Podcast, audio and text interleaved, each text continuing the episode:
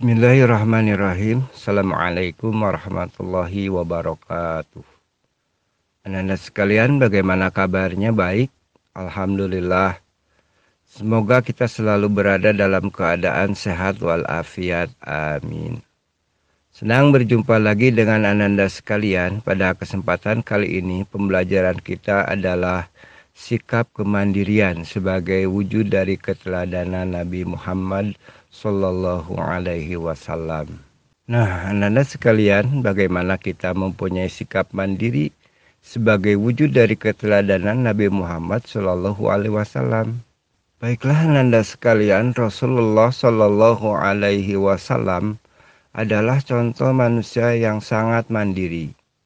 Sejak kecil Nabi sudah yatim piatu, ayahnya bernama Abdullah sudah meninggal sejak ia belum lahir. Sedangkan ibunya, Aminah, meninggal ketika usianya baru enam tahun. Meskipun yatim piatu, Nabi tidak pernah menyusahkan orang di sekitarnya. Nabi kemudian diusuk, diasuh oleh Ummu Aiman. Ummu sangat mencintai Nabi oleh karena sifat-sifat Nabi yang mandiri. Nabi tidak pernah bermanja-manja kepada siapa pun juga. Ketika usianya beranjak remaja, Nabi pergi ke pasar berdagang mencari rejeki sendiri mengikuti pamannya Abu Talib. Nabi menabung setiap uang yang dihasilkan dari berdagang untuk bekal hidup mandiri. Karena kemandiriannya Rasulullah dikenal sebagai pekerja keras, jujur, disiplin, dan sabar. Tahukah Ananda seperti apakah sifat mandiri itu?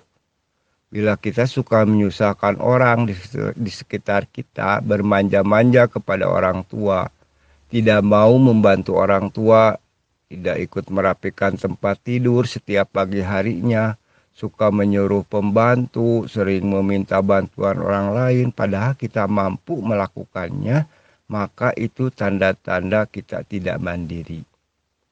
Mandiri adalah kebalikan dari sifat manja. Anak yang suka yang mandiri akan disukai banyak orang.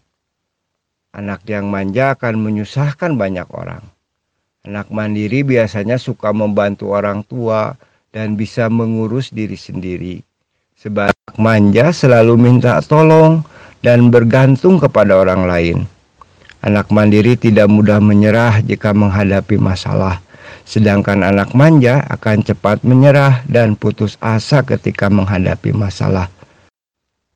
Jadilah anak mandiri bagaimanapun keadaan kita.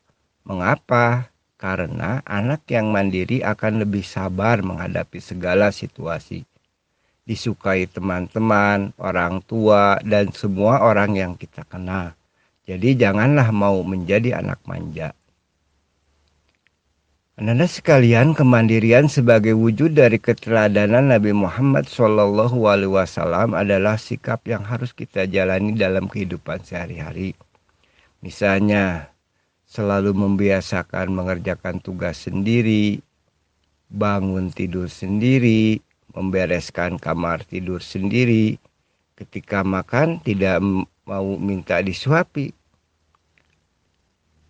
menyiapkan buku-buku pelajaran sendiri untuk belajar dan mengerjakan tugas-tugas sekolah sendiri tanpa disuruh dan sebagainya.